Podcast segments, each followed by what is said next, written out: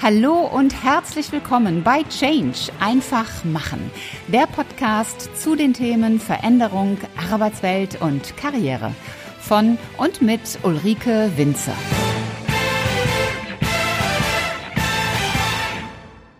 Hallo zusammen, ich freue mich sehr, dass ihr wieder mit dabei seid und dass ich auf diesem Wege quasi direkt in euer Ohr gelange.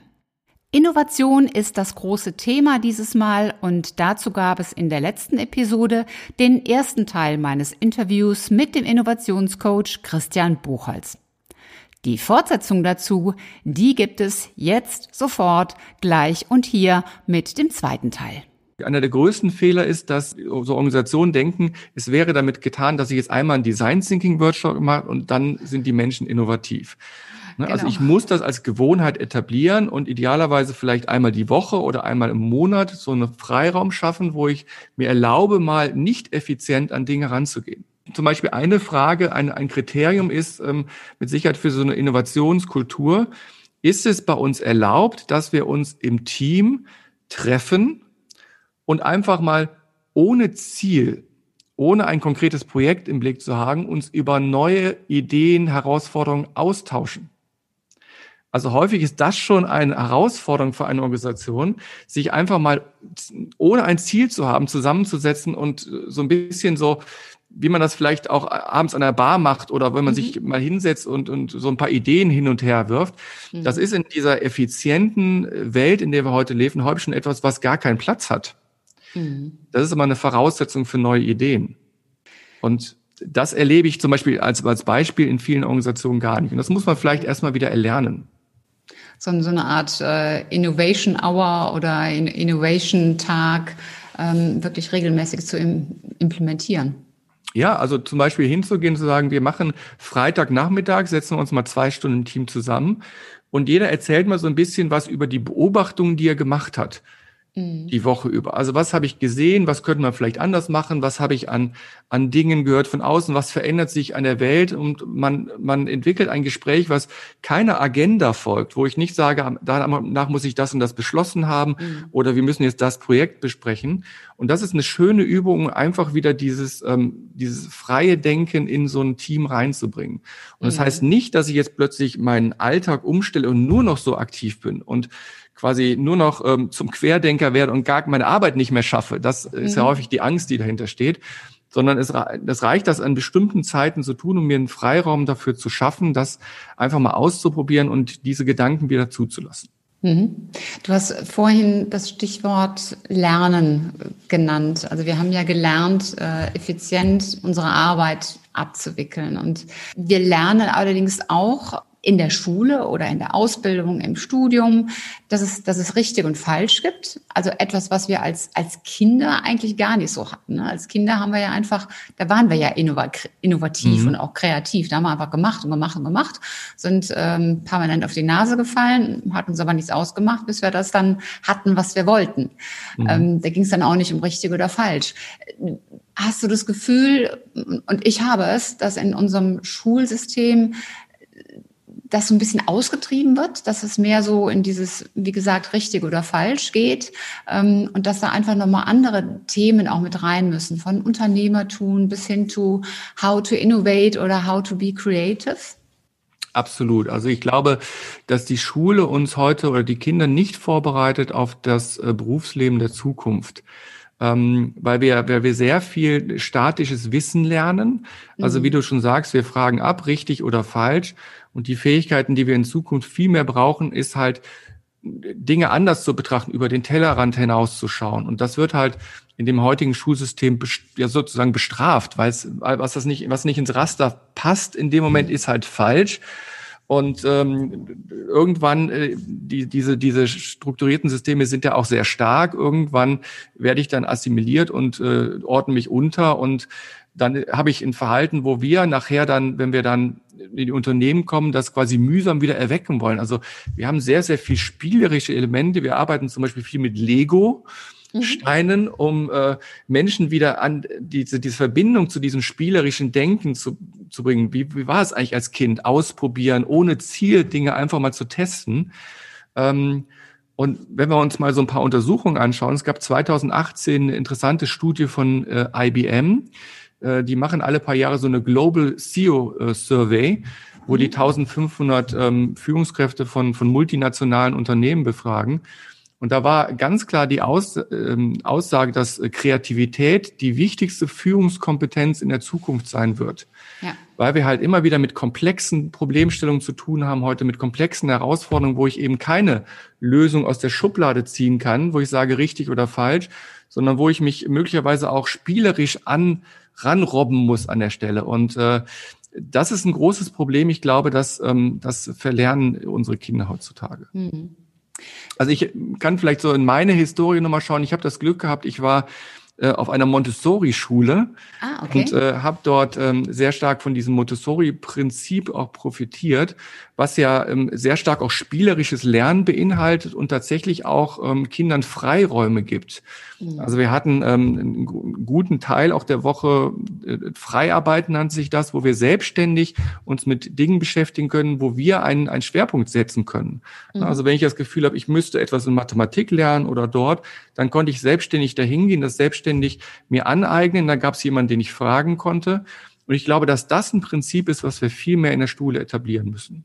Du hast ja mit einem Kollegen, du hast vorhin seinen Namen schon einmal erwähnt, ein Buch geschrieben mit dem Titel Das große Handbuch Innovation mit man höre genau hin, 555 Methoden und Instrumenten. Jetzt wird der ja. eine oder andere schon sagen, äh, oh Gott, oh Gott, das sind aber viele. Ich wollte doch eigentlich nur die Top 3 irgendwie haben.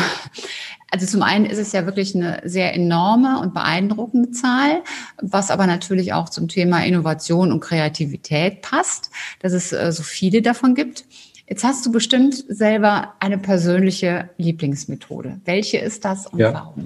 Also ich, ich kann das Buch äh, auch tatsächlich nochmal zeigen hier, damit man sieht, wie, wie, wie dick das ist. Das ist sogar das zweite Buch. Wir haben jetzt ähm, in der letzten Woche die englische Version veröffentlicht, äh, das Innovators Dictionary, also quasi das gleiche, in, die gleiche Inhalt ähm, auf Englisch. Und ähm, warum wir das gemacht haben, ist, ähm, liegt vor allen Dingen daran, dass in vielen Organisationen es gar nicht bekannt ist, dass es so viele Methoden gibt. Ähm, wir stellen häufig ähm, so die Frage, wenn wir in, in, im Team als erstes Mal zusammenarbeiten, wie viele Methoden kennt ihr denn?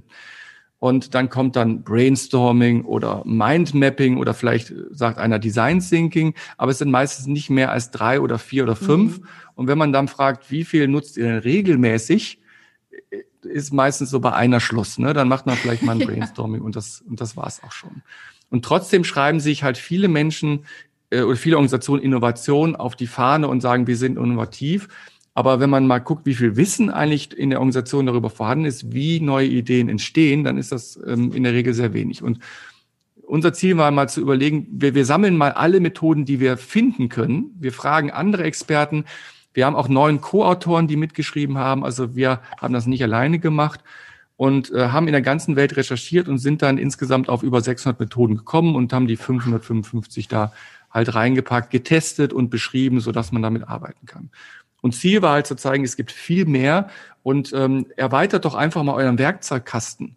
Und mhm. überlegt mal, vielleicht ist ja die Methode, die ihr gerade einsetzt, ähm, nicht die einzige, die es gibt, oder vielleicht findet ihr eine andere, eine ganz andere Lösung, eine bessere Lösung. Mhm. Lieblingsmethode ist natürlich schwer bei 555. ähm, ich, ähm, ja, ich gucke auch, dass ich die Methode nutze, die zu der Situation passt an der Stelle.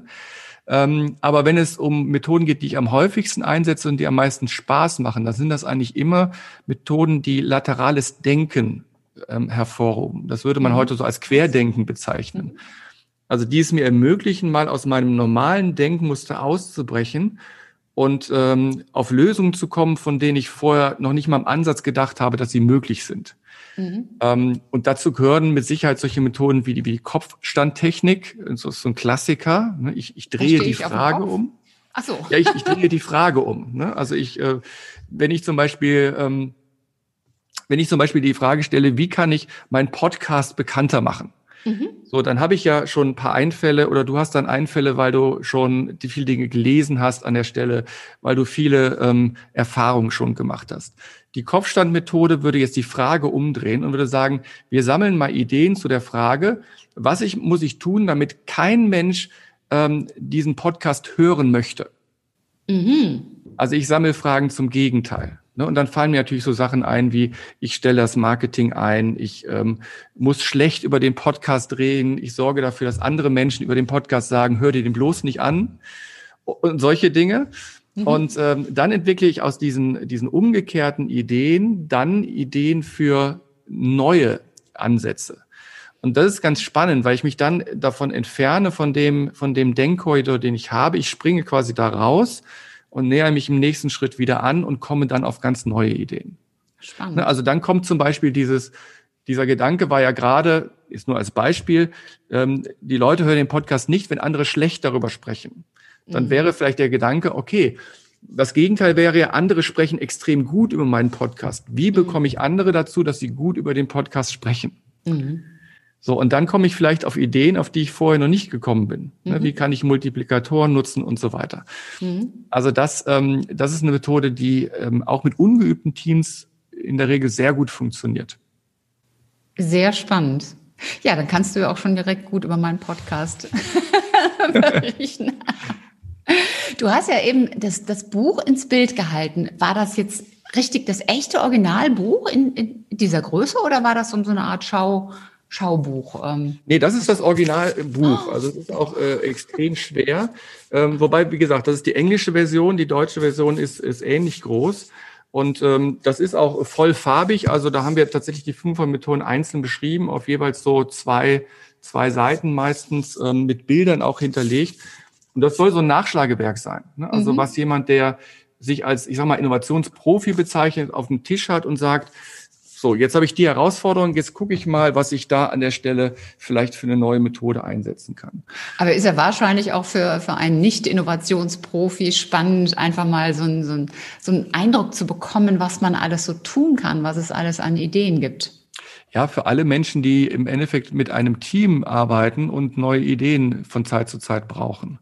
Ja. Und was wir gemacht haben, wir haben natürlich auch die Auswahl vereinfacht, wir haben Suchwege entwickelt ähm, wo man dann die passende Methode besser findet zu seiner, ähm, ja, passend zu seiner Situation. Also man kann mhm. zum Beispiel so etwas ähm, selektieren, wie ich habe ähm, ein kleines Team, ich stecke in der Situation, dass ich viele Ideen habe, aber ich muss die jetzt bewerten. Ähm, und ich habe äh, tendenziell eher ein Team, wo die Menschen eher introvertiert sind. Mhm. Welche Methode passt in der Situation am besten? Ja, spannend. Und dann haben wir ein Raster entwickelt und das Buch liefert dann Ideen für Methoden, die man dann ausprobieren kann. Sehr cool. Also ihr Lieben, wenn ihr das jetzt nur in Anführungszeichen hört, dann solltet ihr unbedingt mal ins YouTube-Video gehen und euch mal anschauen, wie groß dieses Buch ist. Also ist wirklich größer als, als Christians Kopf und äh, auch wie viel Content dann entsprechend da drin ist. Ähm, also ich, ich habe es nicht so groß äh, und umfangreich mir vorgestellt. Toll. Vielleicht, vielleicht als Tipp an der Stelle, wer sagt, ähm, das interessiert mich, aber das Buch ist, äh, ist mir vielleicht zu groß oder ich will jetzt auch nicht, das kostet ja auch äh, 99 Euro an der Stelle mhm. ausgeben, weil ich halt nicht der Innovationsprofi bin, der da täglich mit zu tun hat. Äh, es gibt auch eine, eine App, ähm, ah. die heißt das Florence Innovation Project, was äh, Grundlage war für die Suche der Methoden. Und die ist mhm. kostenfrei. Da kann man auf äh, über 500 Methoden kostenfrei zugreifen ähm, und hat schon mal eine Beschreibung der Methode, eine Durchführung, nicht so viele Suchwege wie im, im Buch, aber mhm. man kann schon mal so die eigene Toolbox ähm, damit erweitern. Mhm, okay, das ist ein super Tipp. Verlinken wir natürlich auch mhm. entsprechend in den Show Notes was uns Menschen ja auch oftmals hilft, das sind Vorbilder. Role Models ist ja so das schöne neue deutsche Wort dafür. Hast du mal drei äh, konkrete Menschen, drei Beispiele von innovativen Menschen, bei denen du sagst, wow, die sind wirklich sehr cool, das sind tolle Innovationsvorbilder? Ja, mit Sicherheit, das hatte ich ja vorhin äh, eingangs beschrieben, Leonardo da Vinci. Mhm. Ähm, aus dem Grunde, weil er in unterschiedlichen Bereichen sehr viele, ich will mal sagen, kreative Höchstleistungen durchgebracht hat. Er hat ja in der Medizin geforscht, er hat, ähm, er war, er war Künstler ähm, und er hat vor allen Dingen sehr viel darüber geschrieben, wie Kreativität entsteht und das Ganze zu einer Zeit, wo es gar nicht so einfach war, innovativ zu sein. Ne? Da ist man auch schnell dann ähm, sehr stark, sehr stark bestraft worden. Ne? Ein bisschen hat sein, sein Leben verloren, wenn man da irgendetwas formuliert, was, was, was, was gegen die allgemeinen Regeln verstoßen hat. Ähm, also das mit Sicherheit ein sehr großes Vorbild. Ähm, dann ist für mich auch ähm, mit Sicherheit, wenn man mal in die aktuelle Zeit kommt, Steve Jobs oder Elon Musk sind Vorbilder. Mhm. Steve Jobs als Visionär, Elon Musk, weil er einfach mit einer Urgewalt Ideen umsetzt und, und mhm. Äh, visionäre Ideen einfach tut und macht. Also diese Umsetzungskraft, die er hat, ist wirklich äh, bewundernswert. Ähm, vielleicht auch so noch einen Namen, den man gar nicht so im Blick hat, ähm, den ich auch gerne als Vorbild äh, bezeichnen würde, äh, Ingvar Kamprad, den Gründer von IKEA, mhm, okay. der ähm, eine besondere Fähigkeit hat, die, glaube ich, den Erfolg von IKEA auch ausgemacht hat, die Fähigkeit des Beobachtens. Mhm der mhm. äh, sehr stark auch tatsächlich ähm, und sehr fokussiert auch Kunden immer wieder beobachtet hat, Verhalten beobachtet hat, auch Verhalten von Mitarbeitern beobachtet hat, von der Organisation und ähm, sehr schnell daraus Verbesserungen abgeleitet hat, der sehr früh auch schon Teams hatte, die ähm, auch auf der ganzen Welt immer wieder in Märkte gegangen sind und in diese Beobachtungsrolle gegangen sind. Und das ist eine Fähigkeit, die heute ganz wichtig geworden ist, dass wir immer wieder auch uns mal wieder darauf besinnen, dass es nicht nur darum geht, Dinge abzuwickeln, sondern auch mal innezuhalten und mal wieder zu beobachten, was ich überhaupt tue und daraus dann Verbesserungen abzuleiten. Mhm. Fällt dir auch eine Frau ein? Ähm, ja, es gibt also mit Sicherheit, mit Sicherheit ähm, im medizinischen Bereich. Ne? Ja. Ähm, Curie als, als äh, großartige Erfinderin, Innovatorin ähm, das müsste ich mal überlegen. Also es gibt ganz, ganz viele äh, aktuelle Startups, wo Frauen eine große Rolle spielen, mhm. was ich, was ich großartig finde. Also es gibt eine sehr breite, gerade auch in Deutschland, sehr breite Generation von gerade auch ähm, jüngeren Frauen, die ähm, neue Ideen in den Markt bringen und äh, dadurch auch eine ganz andere Qualität, finde ich, in die Innovationslandschaft integrieren. Mhm. Wenn man mit Menschen spricht, die so in der Kategorie Innovativdenker fallen, dann erlebe ich oder ich spüre immer sehr viel Begeisterung. Mhm. Warum ist aus deiner Sicht Innovationsfähigkeit sexy? Also ich glaube, es ist noch nicht so lange her, dass die sexy ist. Mhm. Also wenn man mal so 10, 20 Jahre zurückkommt, da waren Menschen mit, mit neuen Ideen vielleicht eher die, die wurden dann als negativ, als Querdenker, als Quertreiber auch bezeichnet, äh, als, als Menschen, die nicht konform gehen mit den Regeln. Und es gab eine lange Zeit, wo das nicht unbedingt angesehen war. Das verändert sich langsam so. In vielen Unternehmen ist es immer noch so. Ähm, neue Ideen, ja, bitte nicht zu abgehoben und nicht zu neu an der Stelle. Mhm. Ähm, aber grundsätzlich, wenn man sich mal so diese Menschen anguckt, und wir sind ja sehr viel auch mit diesen Menschen in Kontakt, ähm, weil gerade in unserer Ausbildung kommen eigentlich auch Menschen, die diese DNA haben. Mhm. Ähm, dann ist tatsächlich immer viel Begeisterung da, weil ähm, es einfach sehr viel Freude macht, Ideen zu entwickeln. Ich glaube, mhm. eine der größten Glücksmomente, die Menschen haben können, ist, wenn ein Geistesblitz kommt. Mhm. Wenn sie eine Idee haben, wenn sie eine Lösung finden. Und ähm, vor allem, wenn sie das Gefühl haben, diese Lösung habe ich alleine für mich entwickelt. Und ähm, dieses, dieses Gefühl führt einfach dazu, dass ich eigenbestimmt meine Welt beeinflussen kann. Und wir alle wissen, dass Eigenbestimmung ein großer Bestandteil des Glücksempfindens ist. Mhm. Die Fähigkeit, meinen eigenen Lebensweg und mein eigenes Umfeld zu beeinflussen, ist ein großer Anteil daran. Und ich glaube, das können die Menschen. Deshalb glaube ich auch, dass Innovationsfähigkeit etwas ist, was in der Organisation einfach die Freude und, und das Glücksgefühl steigern kann. Weil wenn ich es auf breiter Basis habe und Menschen sich viel über Ideen austauschen, das auch ähm, in der Organisation viel verändert. Ja, ich habe auch so das Gefühl, dass das einfach auch, du hast es eben gesagt, die DNA, ein, ein, Teil unserer DNA ist und wir dadurch wieder so ein bisschen so in diese Kindheitshistorien, diese kindliche Begeisterung, wenn man was Neues entdeckt hat, die eigene Neugierde auch befriedigt wurde, wenn man da so reinkommt, so in diesen, diesen Neugier-Flow und man, man findet es jetzt ähm, und dass das wirklich eigentlich so, so ein verschütteter Teil unserer DNA ist. Das ist auch so mein Eindruck. Ja, du hast schön gesagt, verschüttet. Ne? Also dieses, ich erlebe das auch total oft, diese Freude des Wiederentdeckens. Mhm. Ne? Wenn Menschen das erste Mal wieder damit in Berührung kommen und merken, das ist ja ein Teil von mir und wie großartig ist das? Und diese leuchtenden Augen, die dann entstehen, ähm, das ist wunderschön anzusehen. Und ich glaube, das ist, das ist tatsächlich ein Teil unserer Persönlichkeit. Und wenn man sich Kinder anschaut, dann leben die das jeden Tag. Ne? Wenn die spielen, wenn die ihre ersten Schritte gehen, ähm, das, das verlernen wir im Laufe der Zeit und umso wichtiger ist es, das wieder auszugraben, weil wir halt diese Kompetenz auch wirklich brauchen. Hm. Ich frage so kurz vor Abschluss des Interviews immer nach so drei pragmatischen, konkret umsetzbaren Tipps. Wenn jetzt der hm. Hörer diesen Podcast gehört hat und so mit den Fingernägeln kratzend am Tisch sitzt und sagt, ja, ich will jetzt innovativer werden, hast du drei Tipps? Was, was kann er ganz konkret tun?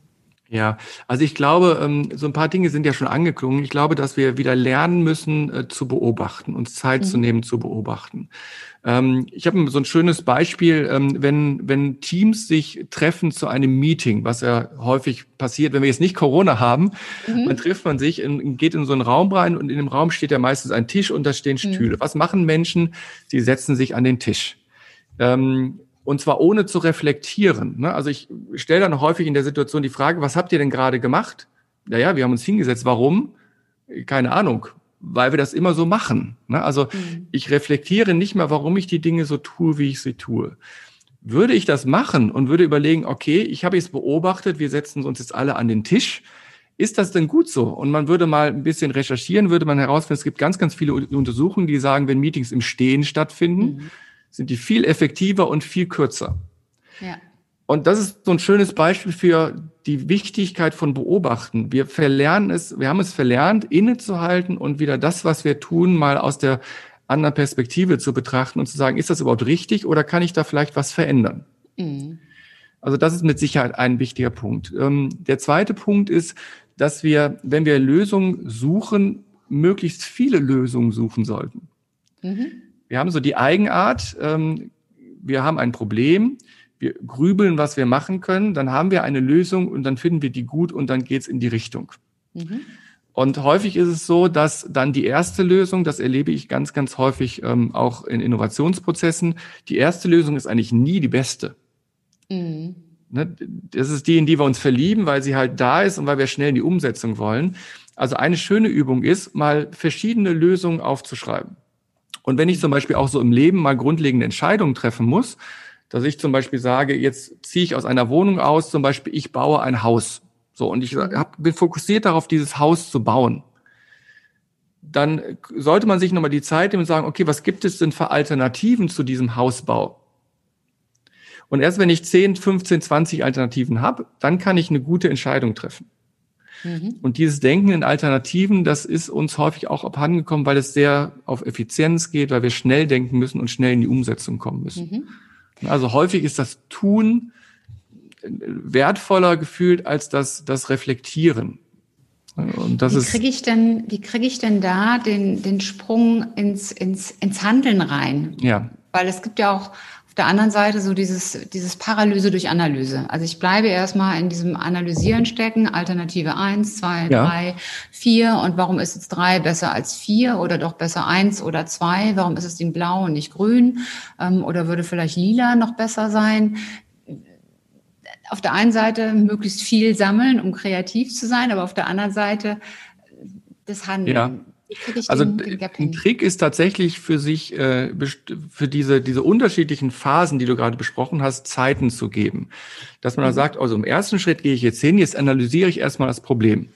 Mhm. Was macht es für mich zum Problem? Was ist eigentlich die Herausforderung? Dann nimmt man sich Zeit für und analysiert intensiv. Wenn man das Gefühl hat, ich habe die wichtigsten Informationen da, dann sage ich, okay, jetzt habe ich ja das Problem. Der nächste Schritt, jetzt versuche ich möglichst viele alternative Lösungen zu finden.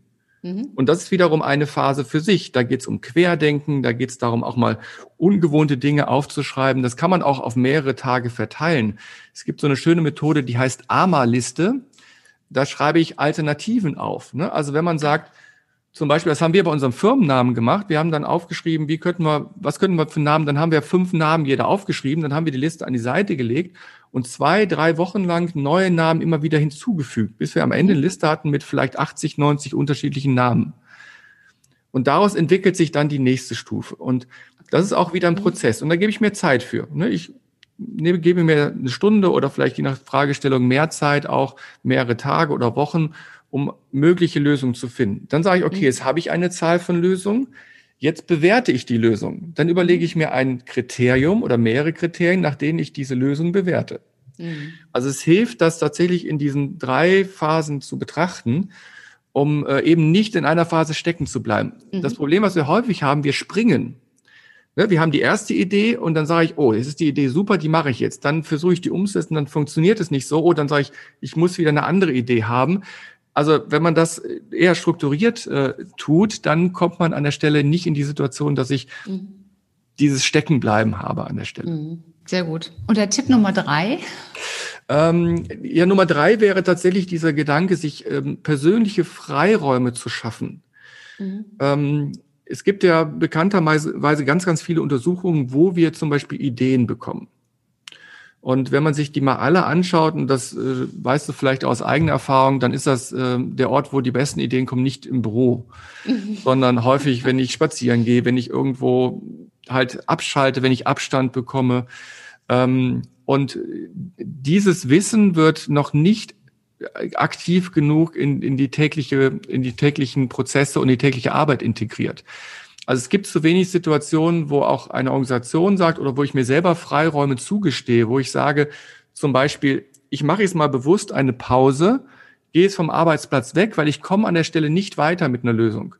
Und ich mhm. gehe jetzt mal spazieren. Das erlauben sich viele Menschen nicht. Obwohl auf der anderen Seite genug Wissen da ist, auch in den Neurowissenschaften, die sagen, das ist erwiesenermaßen der Zeitpunkt, wo die besten Ideen entstehen.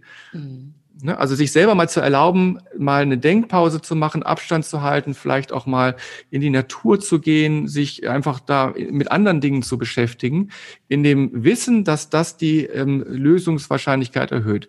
Das ist ein, ein, Tipp, den kann ich an der Stelle geben und ich weiß aus eigener Erfahrung, wie, wie machtvoll das ist. Mhm. Wir, wir haben selber äh, vielleicht ergänzend dazu vor einigen Jahren einen äh, Workshopraum in Florenz ähm, seit, seit einigen Jahren einen Workshop in Florenz, den wir nutzen, wo wir mit Teams hingehen.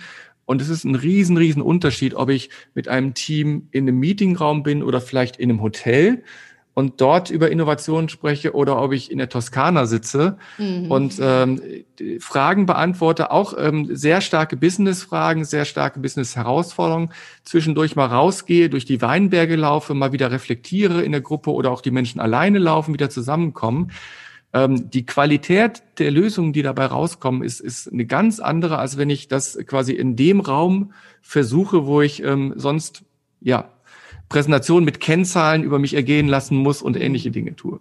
Ja, weil dann natürlich auch unsere ganzen Gehirnzellen nochmal anders aktiviert werden. Und wir, das ist implizites Wissen. Wir wissen das alle aus eigener Erfahrung, aber es findet in unserem Alltag nicht statt, weil wir mhm. immer noch vielleicht dieses preußische Denken haben. Arbeit ist nur, wenn du am Schreibtisch sitzt und äh, man sieht, dass du irgendwie schwitzt oder keine Ahnung was tust.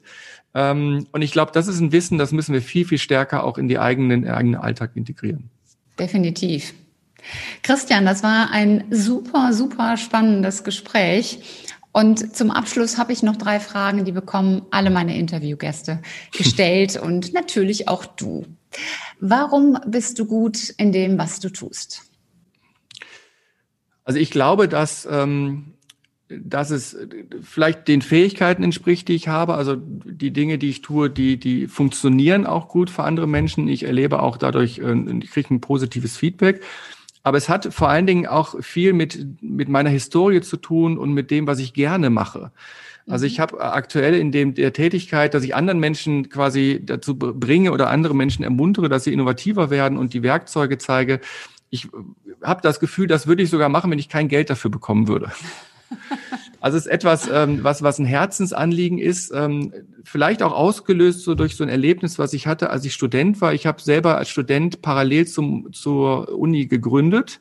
Mhm. Ähm, eigentlich aus einer Not heraus, weil ich eine Idee hatte, die ähm, die damals äh, wirklich eine wirklich gute Idee war und ähm, ich gegen Beton gelaufen bin, als ich die Idee vorgestellt habe. Ich war bei Banken, ich war bei etablierten Unternehmen ähm, und hatte, hatte da eine Idee, die ich vorgestellt habe und bin überall auf Ablehnung gestoßen. Mhm. Und ich habe das damals nicht verstanden. Ich habe gedacht, wenn jemand kommt mit einer Idee, dann stehen dem die Türen offen, alle sagen Juhu und endlich können wir unser, unser Produkt verändern und was Neues machen. Und es war genau das Gegenteil. Mhm. Und diese Frage hat mich äh, eigentlich mein Leben lang beschäftigt. Ähm, und immer wieder in unterschiedlichen Jobs, die ich hatte, ähm, habe ich da einfach Wissen tanken können und das aus einer anderen Perspektive betrachtet. Und deshalb ist es vielleicht auch gar nicht so ein Job, den ich mache, sondern eher so etwas, was sehr frühzeitig auch zu so einer, ich will nicht sagen Mission, das ist vielleicht etwas überhöht, aber es ist etwas, was sehr viel auch mit mir selber zu tun hat. Mhm, und ähm, ich glaube, das macht es einfach dazu, warum ich, warum ich das so gerne mache. Mhm. Die zweite Frage, hast du ein persönliches Motto, so eine Art Leitmotiv? Ähm, ja, also grundsätzlich gibt es so mehrere, mehrere Dinge, die ich, ähm, wo ich immer wieder darauf zurückkomme, so Sätze, die ich immer wieder in dem Moment äh, mir bewusst werden. Es gibt so mit Sicherheit so einen Satz, den ich ähm, sehr häufig in meinem Leben ähm, immer wieder auch vor Augen hatte und, und der lautet, wenn du die Situation nicht änderst, ändern kannst, dann ändere die Perspektive. Mm, schön. Also ich glaube, sehr viel von dem Glück oder Unglück, was wir empfinden, hat weniger mit dem zu tun, was uns zustößt, sondern mit der Art und Weise, wie ich darüber denke. Mhm. Und ähm, das äh, hat, hat viel auch mit Innovation zu tun, aber hat viel auch mit einer generellen Betrachtung des Lebens zu tun. Mhm. Und ähm, ne, also diese Corona-Zeit, die wir ja gerade jetzt alle erlebt haben, ist ein schönes Beispiel dafür, ähm, wo man auch als Unternehmer sagt, äh, das ist jetzt ein großer, natürlich ein großes, große schwierige Situation und die belastet und jetzt muss ich Kosten sparen. Aber auch da kann man vielleicht eine andere Perspektive entwickeln und sagen, was kann ich denn jetzt umsetzen, was ich vielleicht sonst nicht gemacht hätte, weil das Tagesgeschäft so im Fokus ist. Und dadurch vielleicht auch die Situation etwas anders betrachten. Mhm. Und die dritte Frage, was ist so deine wichtigste Erkenntnis, wenn du mal deinen beruflichen Lebensweg Revue passieren lässt? Ähm, also die wichtigste Erkenntnis ist für mich, dass, ähm, dass man seine Neugier nicht verlieren darf. Mhm. Ähm, weil wir gerade jetzt natürlich in einer Zeit leben, wo man heute nicht weiß, was, was wir morgen tun, wie mhm. die Welt morgen aussieht, wie sie sich entwickelt. Ähm, wir haben das dieses Jahr extrem erlebt, dass das Jahr ganz anders ist, als wir es letztes Jahr gedacht haben. Mhm. Und ich glaube, eine ganz wichtige Fähigkeit ist die Neugier, die wir ja alle in uns haben und auch als Kinder sehr stark, auch äh, die uns als Kinder sehr stark prägt. Und das nicht zu verlieren und immer wieder auch sich neugierig, auch gerade dann, wenn man älter wird, sich nicht nur auf das zu verlassen, was man weiß, sondern auch neugierig zu sein auf die Dinge, die kommen. Das ist ähm, etwas, was ich glaube, was ganz wichtig ist und ähm, was mir auch in vielen Lebenslagen geholfen hat. Mhm. Vor allen Dingen, weil die Dinge heute sehr viel schneller kommen als noch vor einigen Jahren. Ja, Absolut. Super. Christian, wo findet man dich, wenn man mehr über dich wissen möchte, wenn man mit dir arbeiten will? Also grundsätzlich bin ich bei allen äh, Social Media äh, Kanälen, ähm, bei, bei LinkedIn, bei Facebook, vor allen Dingen Twitter, äh, probiere gerade auch TikTok aus, ähm, um, um mal zu schauen, wie das so ist, ähm, ähm, was man da so tun kann.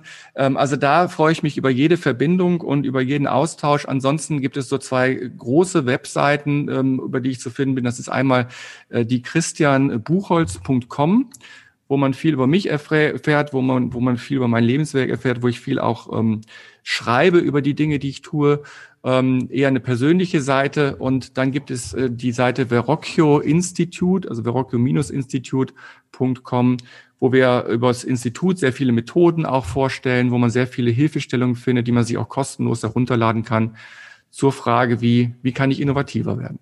Mhm, super. Und das Ganze verlinken wir natürlich auch noch in den Show Notes, denn Rockio ist jetzt vielleicht ein bisschen zu kompliziert. Ja, das ist der einzige Nachteil von dem Namen, dass man den immer buchstabieren muss. Ähm, aber ja. Aber er hat schon so diesen, diesen italienischen, diese italienische Lebensqualität, äh, wenn man ihn dann ausspricht, muss ich schon sagen. Ja, das stimmt. Christian, ich danke dir ganz, ganz herzlich, äh, dass du die Zeit genommen hast und für den, den mega tollen Input, für das super schöne Gespräch. Vielen lieben Dank, dass du heute hier mein Gast warst. Vielen Dank, dass ich dabei sein konnte. Es hat mir auch sehr, sehr viel Freude gemacht.